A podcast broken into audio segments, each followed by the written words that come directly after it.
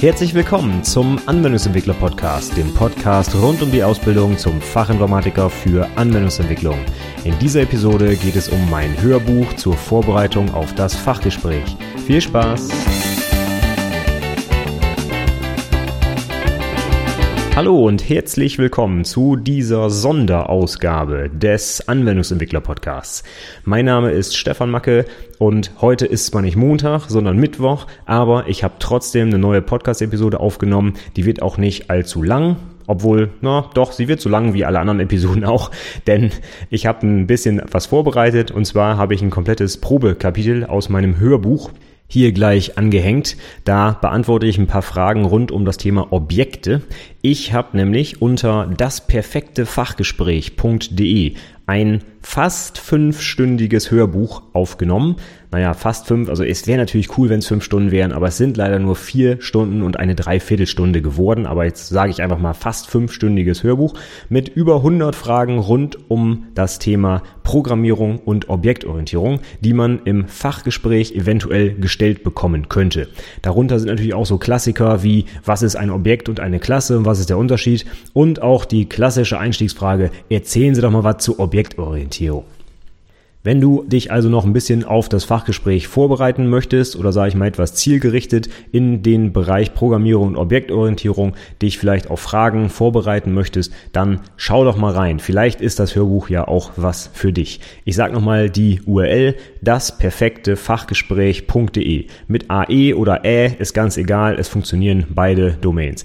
Und es würde mich natürlich freuen, wenn du Feedback zum Hörbuch hast. Sag mir einfach Bescheid, kontaktiere mich einfach. Und ich würde sagen, jetzt hören wir uns einfach mal so ein Probekapitel an. Das sind ungefähr 30 Minuten mit Fragen rund um das Thema Objekte.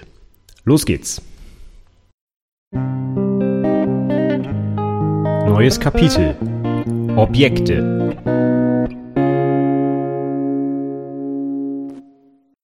Was ist ein Objekt? Ein Objekt im Sinne der Objektorientierung ist ein Ding der realen Welt. Dieses Ding hat Eigenschaften und Funktionen. Die Eigenschaften heißen Attribute, die Funktionen heißen Methoden. Ein Beispiel für so ein Objekt könnte ein Handy sein. Ein Handy hat Eigenschaften, wie zum Beispiel einen Hersteller, eine Displaygröße, eine Farbe, Abmessung, ein Gewicht und so weiter. Aber das Handy hat natürlich auch Funktionen. Ich kann das Handy anschalten. Ich kann den Ton lauter stellen. Ich kann vielleicht ein Bild auslösen mit der Kamera und so weiter. Und alle diese Attribute und Methoden sind in diesem Objekt gekapselt. Das heißt, das Objekt bringt alle Attribute, die es benötigt, mit und alle Funktionen, die mit diesen Attributen arbeiten. Das heißt, ich kann das Objekt in seiner Gänze direkt benutzen, da es alle Informationen, die ich benötige, direkt enthält. Das soll für eine erste Beschreibung reichen. Hier kann ich jetzt natürlich direkt wieder tiefer einsteigen. Wenn ich schon bei den Attributen bin, kann ich über die Sichtbarkeitsmodifizierer vielleicht sprechen und über die Kapselung als Prinzip, also über die Getter und Setter zum Beispiel, was das für Vor- und Nachteile hat, die einzusetzen, beziehungsweise hauptsächlich eigentlich Vorteile. Dann kann ich natürlich wieder im äh, größeren Kontext auf die Objektorientierung eingehen, also auf Vererbung, Polymorphie und so weiter. Diese Frage lädt mich wieder dazu ein, quasi von oben nach unten alles zur Objektorientierung zu erläutern. Was ist eine Klasse? Eine Klasse im Sinne der Objektorientierung ist eine Art Bauplan oder Schablone oder Muster für Objekte. In der Klasse definiere ich, welche Attribute und Methoden alle Objekte dieser Klasse haben müssen. Wenn ich meine Klasse Handy programmiere, definiere ich zum Beispiel, dass jedes Handy einen Hersteller und eine Displaygröße hat und die Funktionen anschalten und ausschalten. Und wenn ich jetzt Objekte auf Basis dieser Klasse erzeuge, dann bekommen die automatisch alle definierten Attribute und Methoden und ich kann dann damit arbeiten. Ein Objekt heißt deswegen auch Instanz, weil es eine Instanz dieser Klasse ist. Die Klasse ist quasi der statische Bauplan für solche Objekte und zur Laufzeit werden die Baupläne dann herangezogen, um konkrete Objekte quasi zu bauen, die dann zur Laufzeit mit echten Daten gefüllt werden und zum Beispiel miteinander interagieren können. Auch diese Frage lädt wieder dazu ein, alles rund um die Objektorientierung zu erklären. Es ist ja quasi schon ein wichtiger Bestandteil der Objektorientierung, die Klasse, und darüber kann ich genau wie bei der Frage nach dem Objekt wieder auf die Kapselung, Polymorphie, Vererbung und so weiter eingehen. Was ist der Unterschied zwischen Objekt und Klasse? Vorweg, das ist eine Frage, die wir in fast jeder Prüfung stellen. Also die solltest du dir insbesondere anschauen und dich darauf vorbereiten. Ein Objekt ist ein Ding der realen Welt, das Eigenschaften und Funktionen hat. Eine Klasse ist ein Bauplan für solche Objekte. Die Klasse ist quasi das abstrakte Konzept, was definiert, welche Attribute und Methoden jedes Objekt dieser Klasse später haben muss. Deswegen nennt man das Objekt auch Instanz dieser Klasse, weil Objekte auf Basis dieser Klasse quasi geformt werden, erzeugt werden und später alle Attribute und Methoden haben, die in der Klasse vorgegeben werden. Wenn man den Bezug zur Programmierung schlagen will, dann könnte man sagen, dass zur Compile-Zeit die Klassen bekannt sind und programmiert werden und zur Laufzeit die Objekte, die aus diesen Klassen dann erzeugt werden. Während ich programmiere, arbeite ich also eigentlich nicht mit den Objekten, sondern mit den Klassen, denn die Objekte werden erst zur Laufzeit im Speicher auf Basis der Klasse als Vorlage angelegt. Nochmal anhand eines Beispiels vielleicht.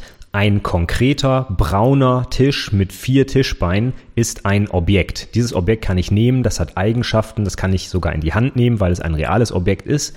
Aber demgegenüber steht das abstrakte Konzept eines Tisches.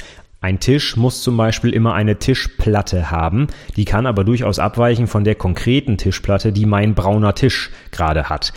Dennoch weiß jeder, wenn er von einem Tisch spricht, aha, hier handelt es sich wohl um ein Möbelstück mit vier Beinen und einer Tischplatte. Und der konkrete Tisch, der bei mir zu Hause in der Küche steht, ist dann ein Objekt der Klasse Tisch, die das abstrakte Konzept eines Tisches beschreibt.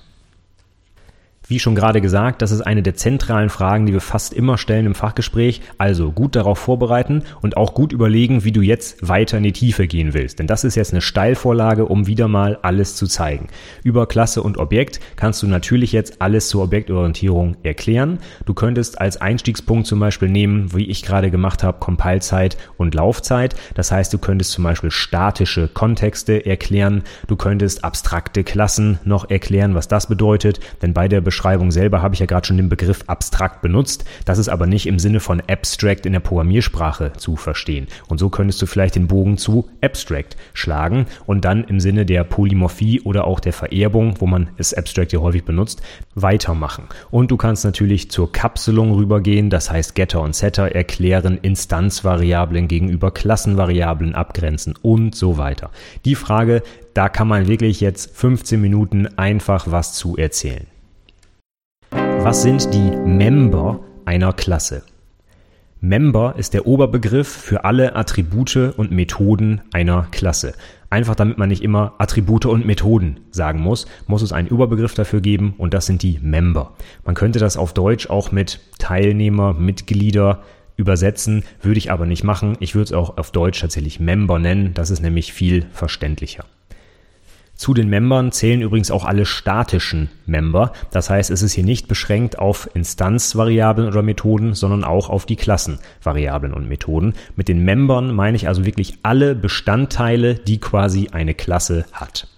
Und deswegen lädt die Frage natürlich jetzt auch wieder ein, was sind denn die ganzen Bestandteile einer Klasse? Na klar, Attribute, Methoden. Schon bin ich bei Kapselung, Getter, Setter und darüber wieder zur Vererbung Polymorphie und so weiter. Du kennst das ja schon. Was sind statische Member? Beziehungsweise was macht das Schlüsselwort Static? Der statische Kontext einer Klasse, das ist der Kontext, der nicht an einem konkreten Objekt nachher zur Laufzeit hängt, sondern an der Klasse selbst. Dementsprechend sollten wir im statischen Kontext nur solche Dinge abbilden, die für alle Objekte einer Klasse immer identisch sind und für die ich auch kein konkretes Objekt benötige, um sie sinnvoll einsetzen zu können. Ich nehme gerne das Beispiel Auto. Jedes Auto hat eine Höchstgeschwindigkeit, die ich vielleicht einem Auto als Instanzvariable hinterlege.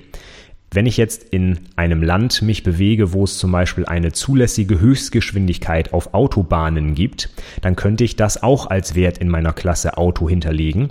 Aber dieser Wert ändert sich nicht für jedes Auto, der ist nicht für jedes Auto unterschiedlich, sondern der ist für alle Autos immer identisch. Deswegen würde ich den als statische Variable anlegen, die im Kontext der gesamten Klasse gültig ist und nicht an einem einzelnen Objekt und damit auch für jedes Objekt individuell sein könnte. Ich könnte also in einer Klasse so etwas anlegen wie Public Static int meinetwegen Höchstgeschwindigkeit auf Autobahnen gleich 130. Und wenn ich dann darauf zugreifen möchte, muss ich das über die Klasse selbst tun. Also im Code würde das so aussehen wie Auto. Höchstgeschwindigkeit auf Autobahn. Demgegenüber könnte ich auch eine Höchstgeschwindigkeit für jedes individuelle Auto vergeben, die ja durchaus höher als 130 sein könnte. Also beispielsweise beim Porsche 250 und die könnte ich jetzt für jedes individuelle Auto anpassen. Das heißt, ich könnte später im Code sowas machen wie Porsche Set Höchstgeschwindigkeit oder BMW Set Höchstgeschwindigkeit. Da greife ich über die konkreten Objekte, also die Instanzen auf diese Variable zu und wenn ich die ändere, gilt sie auch nur für das aktuelle Objekt. Wenn ich allerdings die Höchstgeschwindigkeit für Autobahnen ändere in der Klasse Auto, dann gilt das natürlich automatisch für alle Autos, unabhängig davon, welche anderen Attribute oder Werte die vielleicht noch gesetzt haben. Attribute und Methoden, die in einem statischen Kontext definiert sind, heißen deswegen auch Klassenattribute oder Klassenvariablen oder Klassenmethoden und die, die nicht statisch sind, die heißen dann nicht etwa dynamisch, was vielleicht sinnvoll wäre, sondern dafür gibt es dann keine Bezeichnung. Die heißen dann einfach Objektvariablen, Objektmethoden. Oder auch mit einem anderen Wort für Objekt Instanzvariablen bzw. Instanzmethoden. Wenn ich schon nach dem statischen Kontext gefragt werde, würde ich jetzt auch gleich wieder auf eine etwas höhere Ebene gehen und erzählen, was denn gut oder schlecht an diesen Static-Methoden oder Attributen ist. Da ich das jetzt aber in der direkt anfolgenden Frage beantworte, spare ich mir das hier. Aber darüber könnte man jetzt wieder auf eine höherwertige Diskussion kommen und dann vielleicht wieder zur Objektorientierung. Denn was zum Beispiel mit statischen Methoden nicht funktioniert, ist Polymorphie. Und über dieses Stichwort wäre ich natürlich gleich wieder mitten in der Diskussion rund um die Objektorientierung. Was sind Vor- oder Nachteile von statischen Methoden? Statische Methoden sind Methoden, die an einer Klasse definiert sind und nicht an einem Objekt. Es sind also keine Instanzmethoden, die sich für jede Instanz, also für jedes Objekt einer Klasse individuell aufrufen lassen, sondern sie sind an der Klasse selbst definiert und ich muss sie auch über die Klasse aufrufen. Der Vorteil solcher statischen Methoden ist, dass sie sich nicht auf einen internen Zustand des Objekts verlassen und beziehen können. Da anhand der Klasse noch gar keine Instanz verfügbar ist, kann ich also nicht auf interner der Objekte zugreifen, sondern kann nur das benutzen, was im statischen Kontext verfügbar ist.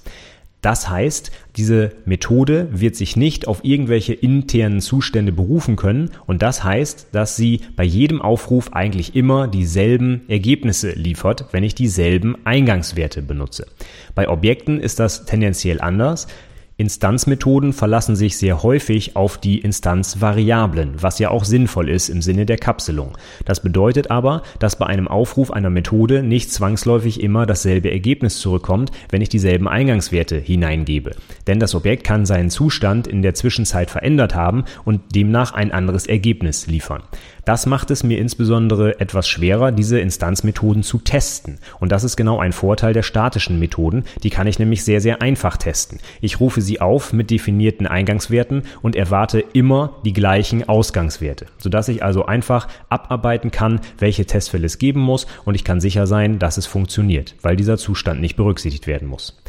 Es gibt aber auch Dinge, die ich mit statischen Methoden nicht machen kann. Insbesondere funktioniert hier nicht das Konzept der Polymorphie, was in der Objektorientierung sehr häufig verwendet wird. Statische Methoden können von abgeleiteten Klassen nicht überschrieben werden. Dadurch kann eine abgeleitete Klasse die Logik der Basisklasse nicht überschreiben oder anpassen. Wenn ich eine statische Methode aufrufe, muss ich das immer explizit über den Klassennamen tun. Das heißt, ich müsste so etwas schreiben wie Auto, Punkt, ermittle Höchstgeschwindigkeit auf Autobahn. Allein dadurch, dass ich diese Klasse hart in meinem Code jetzt verdrahtet habe, kann ich diese Implementierung zur Laufzeit nicht einfach ändern. Ich habe einen direkten Bezug zur Klasse Auto hergestellt. Wenn ich jetzt auf einmal diese Implementierung austauschen möchte durch die einer Basisklasse, dann muss ich den Code anpassen, weil die Klasse Auto hart hier steht. Wenn ich die Polymorphie verwende, ist es so, dass ich die Instanzmethoden in abgeleiteten Klassen einfach anders implementieren kann, also überschreiben kann und dann wird zur Laufzeit die Methode aufgerufen, die in der Subklasse definiert ist und die der Basisklasse wird ignoriert. Über diese Frage würde ich jetzt wieder den Einstieg in eine etwas höherwertige Diskussion suchen und versuchen, die Objektorientierung und die funktionale Programmierung zum Beispiel abzugrenzen. In der funktionalen Programmierung ist quasi alles statisch, wenn man so will, denn die Funktionen sind immer seiteneffektfrei und verlassen sich niemals auf interne Zustände. Das sind also quasi die perfekten statischen Funktionen. Und gerade deswegen, weil sie so toll testbar sind, weil ich mich nicht auf irgendwelche interner von Objekten konzentrieren muss, wenn ich das vernünftig testen will, sind sie eigentlich für Programmierer super geeignet, denn ich muss halt nicht im Kopf immer durchgehen, welchen Zustand könnte denn das Objekt jetzt haben, wenn ich die Methode aufrufe. Ich weiß, wenn ich Wert A und B reingebe, bekomme ich immer Wert C zurück, egal was rundherum um die Funktion noch passiert. Und über diese Diskussion bin ich dann schnell bei einer Diskussion über die unterschiedlichen Programmierparadigmen und kann dann nochmal tiefer wieder in Objektorientierung, funktionelle Programmierung, was auch immer einsteigen. Was bedeutet Instanzierung? Instanzierung ist das Erzeugen eines Objekts aus einer Klasse. Instanz ist einfach nur ein anderer Begriff für Objekt. Das heißt, wenn ich eine Klasse quasi als Bauplan zur Hand nehme, um mir zur Laufzeit des Programms ein Objekt daraus zu erzeugen und im Speicher anzulegen, dann nennt man diesen Vorgang Instanzierung. Im Source Code sieht das dann zum Beispiel so aus. Auto VW gleich new Auto, Klammer auf, Klammer zu, Semikolon. Das war jetzt ein Beispiel aus Java. In anderen Programmiersprachen mag das anders aussehen. In Ruby zum Beispiel VW gleich Auto.new Wichtig ist, dass eben jetzt hier ein neues Objekt aus der Klasse erzeugt wird, eine neue Instanz erzeugt wird. Das erfolgt in den meisten Programmiersprachen über sogenannte Konstruktoren. Das sind besondere Methoden, die genau die Aufgabe haben, ein Objekt zu erzeugen und in einen gültigen Zustand zu versetzen. Dazu gibt es aber eine separate Frage, deswegen gehe ich hier nicht tiefer rein. Aber du hast jetzt schon gesehen, wie ich jetzt hier weitermachen würde. Über die Konstruktoren komme ich wieder zu den Objekten und so weiter. Wie instanziert man ein Objekt? Die Instanzierung bedeutet das Erzeugen eines Objekts aus einer Klasse. In den meisten Programmiersprachen wird dafür eine besondere Methode verwendet, die Konstruktor heißt. Der Konstruktor erzeugt zur Laufzeit ein Objekt aus der Klasse und reserviert zum Beispiel den nötigen Speicher im Arbeitsspeicher. Wenn also das Objekt zum Beispiel zwei String-Variablen und eine int-Variable hat, dann wird der entsprechende Speicher reserviert, sodass das Objekt danach dann im Speicher verfügbar ist und genug Platz Platz hat, in Anführungszeichen. Es gibt aber auch noch andere Möglichkeiten, Objekte zu erzeugen. Das muss nicht immer über einen Konstruktor laufen. Es gibt zum Beispiel auch ein paar Design-Pattern, die in diese Richtung sich orientieren, um bewusst von dem Konstruktor wegzukommen. Da gibt es zum Beispiel ein Factory Pattern, das dafür sorgt, dass Objekte anhand einer Methode meinetwegen erzeugt werden, die nicht der Konstruktor der Klasse ist. Außerdem gibt es noch ein Bilder-Pattern, was zum Beispiel komplexe Objekthierarchien automatisch erzeugt. Wenn also Objekte Abhängigkeiten zu anderen Objekten haben, die es geben muss oder die es enthält und so weiter, dann kann es sinnvoll sein, dafür eine separate Klasse zu programmieren, deren einzige Aufgabe es ist, diese komplexe Objekthierarchie zu erstellen. Der Standardweg dürfte aber sein, den Konstruktor aufzurufen, was in sehr vielen Programmiersprachen durch das Schlüsselwort new passiert. Also zum Beispiel new Auto, Klammer auf, Klammer zu, um ein neues Auto zu erzeugen. In einigen Programmiersprachen steht das new nicht unbedingt vor dem Klassennamen. In Ruby zum Beispiel steht es dahinter und ist eine ganz normale Methode an der Klasse. Aber das hängt stark von der Programmiersprache ab, deswegen würde ich mich auf so eine Diskussion in der Prüfung gar nicht unbedingt einlassen. Anhand dieser Frage kann man jetzt auch, wie ich gerade schon gezeigt habe, in bisschen interessantere Themenbereiche abgleiten, wie zum Beispiel Design Pattern. Wenn man davon von alleine anfängt in der Prüfung, ist man quasi schon auf einem sehr hohen Niveau. Das wird durchaus nicht jeder Prüfling mehr gefragt. Und wenn man dann zum Beispiel so ein paar bekannte Pattern wie die Factory Method oder sogar die Abstract Factory meinetwegen beschreiben kann und auch was der Vorteil des Ganzen ist, dann ist man schon wirklich auf der guten Seite. Das Problem mit den Konstruktoren ist nämlich, wenn ich die Klasse Klassen instanziere, habe ich immer eine harte Verdrahtung mit meiner Klasse. Das heißt, in meinem Source Code steht irgendwo Auto A gleich new Auto. Das heißt, wenn ich dann später mal nicht die Klasse Auto benutzen möchte, sondern zum Beispiel eine abgeleitete Klasse von Auto, dann muss ich meinen Source Code anpassen. Und das ist natürlich schlecht. Wenn ich stattdessen eine Factory Method benutze, also eine Methode, die mir eine Instanz der Klasse zurückliefert, die ich haben will, dann kann ich später durch die Polymorphie zum Beispiel auch zur Laufzeit kein Auto zurückliefern, sondern beispielsweise ein Cabrio, wenn die von Auto erbt. Und dann muss ich auch meinen Code nicht mehr anpassen und habe diese harte Verdrahtung nicht mehr. Und schon sind wir in einer Diskussion, die in Richtung guter Code, wartbarer Code geht. Und das ist auf jeden Fall eine positive Entwicklung für ein Fachgespräch. Was ist eine Instanzvariable?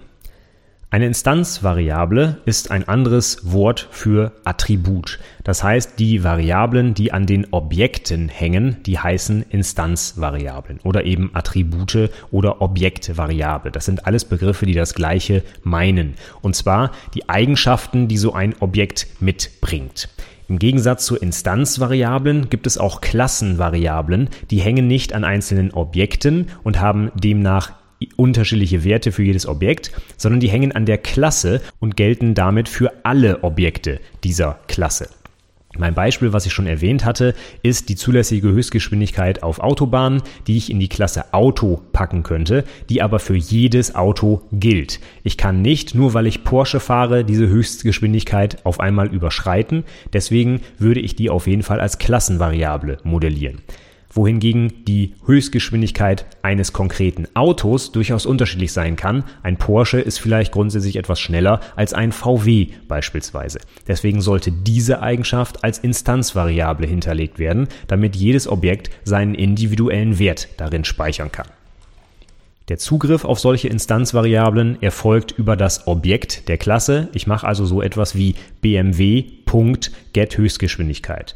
Der Zugriff auf Klassenvariablen erfolgt über den Klassennamen, also Auto.Höchstgeschwindigkeit auf deutschen Autobahnen meinetwegen. Auch diese Frage würde ich wieder zum Anlass nehmen, etwas tiefer reinzugehen und zum Beispiel die Unterschiede zwischen statisch und nicht statisch zu erklären und auch die Vor- und Nachteile für Tests insbesondere und dass man vielleicht heute dazu übergehen sollte, möglichst wenig in Instanzvariablen zu packen, weil es ja ein inhärenter Zustand ist und Zustände sind halt A, schwer zu testen und B, wenn ich nebenläufig programmiere, können sie Probleme verursachen, weil halt mehrere Prozesse gleichzeitig auf diese Eigenschaften zugreifen und die eventuell sich gegenseitig wegmanipulieren. Und heute geht man dann vielleicht eher in Richtung Neben- oder Seiteneffekt freier Methoden, die sich nicht auf den Zustand von Objekten beziehen. Und schon sind wir wieder in einer schönen, hochwertigen Diskussion über die Vor- und Nachteile von Programmierparadigmen. Wie kann man Instanzvariablen initialisieren? Vorweg, Instanzvariablen muss man nicht zwangsläufig initialisieren, die werden von vielen Programmiersprachen automatisch initialisiert, auch wenn ich nirgendwo explizit Werte setze. Dafür werden Standardwerte benutzt, zum Beispiel für numerische Datentypen wie Integer, Long, Double und so weiter wird einfach der Wert 0 benutzt. Für Strings und andere Referenztypen wird der Wert null benutzt. Für boolsche Werte wird false benutzt und so weiter. Das heißt, auch wenn ich einfach nur die Instanzvariable in der Klasse deklariere, hat sie nach dem Durchlaufen des Konstruktors einen Default-Wert gesetzt. Es kann also nicht sein, dass die Variable nicht initialisiert ist. Dennoch ist es sinnvoll, die Variablen selber zu initialisieren. Das kann ich auf drei verschiedene Arten machen im Prinzip. Und zwar kann ich es direkt bei der Deklaration inline hinter die Variable schreiben. Also sowas wie private int Höchstgeschwindigkeit gleich 0. Dann wird sofort der Höchstgeschwindigkeit der Wert 0 zugewiesen. Ich kann die Variable auch deklarieren und dann im Konstruktor initialisieren. Im Konstruktor würde ich dann sowas schreiben wie this. Höchstgeschwindigkeit gleich 0, meinetwegen. Oder ich kann sie auch in einer Methode initialisieren, wenn ich das möchte, und die zum Beispiel im Konstruktor dann aufrufen oder erst später, wenn die Methode benutzt wird, initialisiert sie den Wert. Auch das kann ich noch tun. Es gibt also verschiedene Möglichkeiten, wie ich einen Initialwert in die Instanzvariablen reinbekomme. Ich muss sie allerdings nicht initialisieren, denn prinzipiell sorgt die Programmiersprache schon dafür, dass Default-Werte vergeben werden. Es ist allerdings absolut empfehlenswert, die Initialisierung selber vorzunehmen, denn gerade bei Referenztypen ist der Standardwert eben null und das führt natürlich in der Praxis häufig zu den allseits beliebten Null-Pointer-Exceptions. Wenn nämlich Variablen nicht sauber initialisiert werden, dann ist eventuell eben kein Wert darin vorhanden und wenn ich dann mit diesen Variablen etwas tun will, die zum Beispiel ausgeben will oder Methoden daran aufrufen will, dann knallt's. Und es knallt allerdings erst zur Laufzeit und das ist ziemlich spät und nicht schön für die Fehlersuche. Deswegen Deswegen würde ich immer dafür sorgen, dass alle Instanzvariablen meiner Objekte spätestens nach Verlassen des Konstruktors mit gültigen Werten versehen sind. Über die Frage kann man jetzt wiederum in Richtung Clean Code und saubere Programmierung weitergehen. Also zum Beispiel, welche Aufgabe hat der Konstruktor? Er muss das Objekt in einem gültigen Zustand hinterlassen. Was heißt das? Warum ist das blöd, wenn Sachen null sind? Was können wir tun, um null vielleicht insgesamt zu verhindern? Was sind denn überhaupt gültige Werte für meine Objekte und so weiter? Was ist ein Feld? Feld ist einfach ein Oberbegriff für alle Variablen einer Klasse. Darunter sind zusammengefasst alle statischen und auch die Instanzvariablen.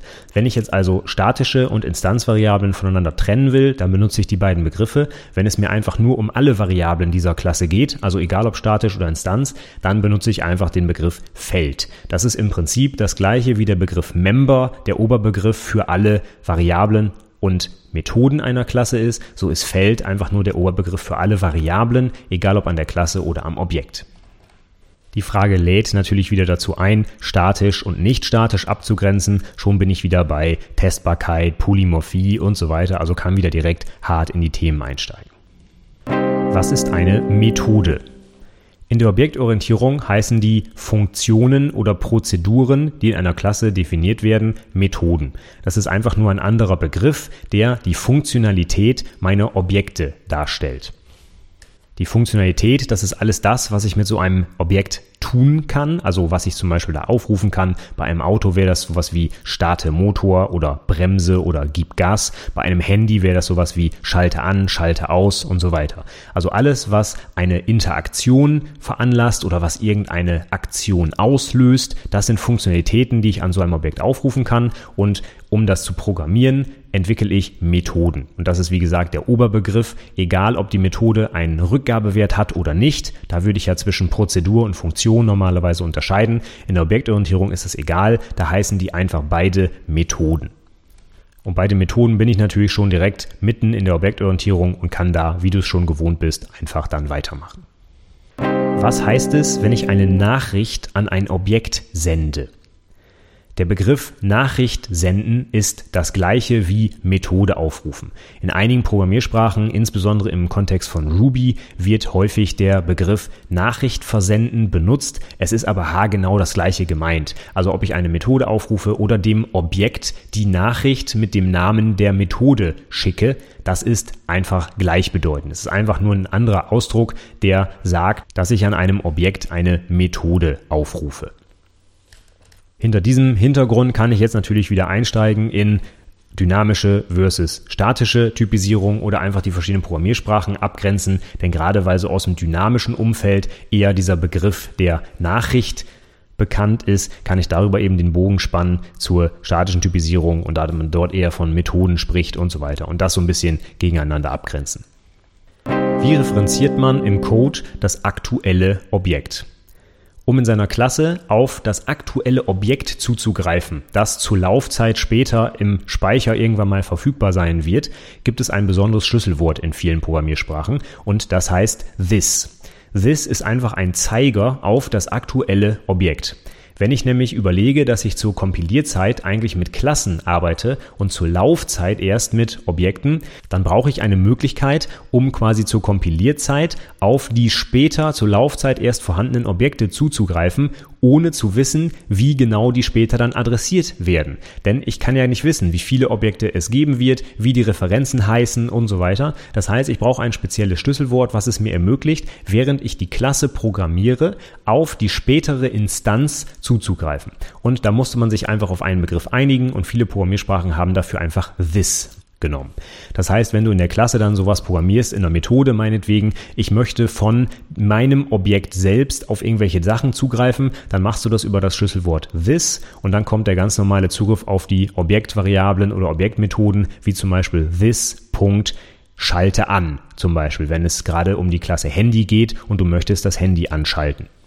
Das muss aber nicht in allen Programmiersprachen this heißen, wie gesagt. Es gibt auch welche, wo das nicht mit this referenziert wird, sondern mit anderen Schlüsselwörtern oder wo man das gar nicht braucht. Zum Beispiel, du musst das this auch in den Programmiersprachen, wo es verfügbar ist, nicht zwangsläufig benutzen. Denn wenn du in einer Methode einer Klasse meinetwegen was programmierst und du möchtest eine andere Methode derselben Klasse aufrufen, dann musst du das nicht unbedingt mit this qualifizieren, sondern du kannst den Methodennamen auch direkt hinschreiben und die Klasse weiß dann, dass diese Nachricht an sie selbst geschickt werden soll.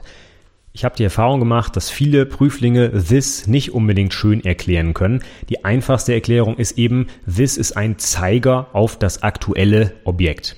Und darüber ist man dann gleich schon wieder in der Diskussion der Objektorientierung, haben wir jetzt schon ein paar Mal durchgekaut, deswegen spare ich mir das hier.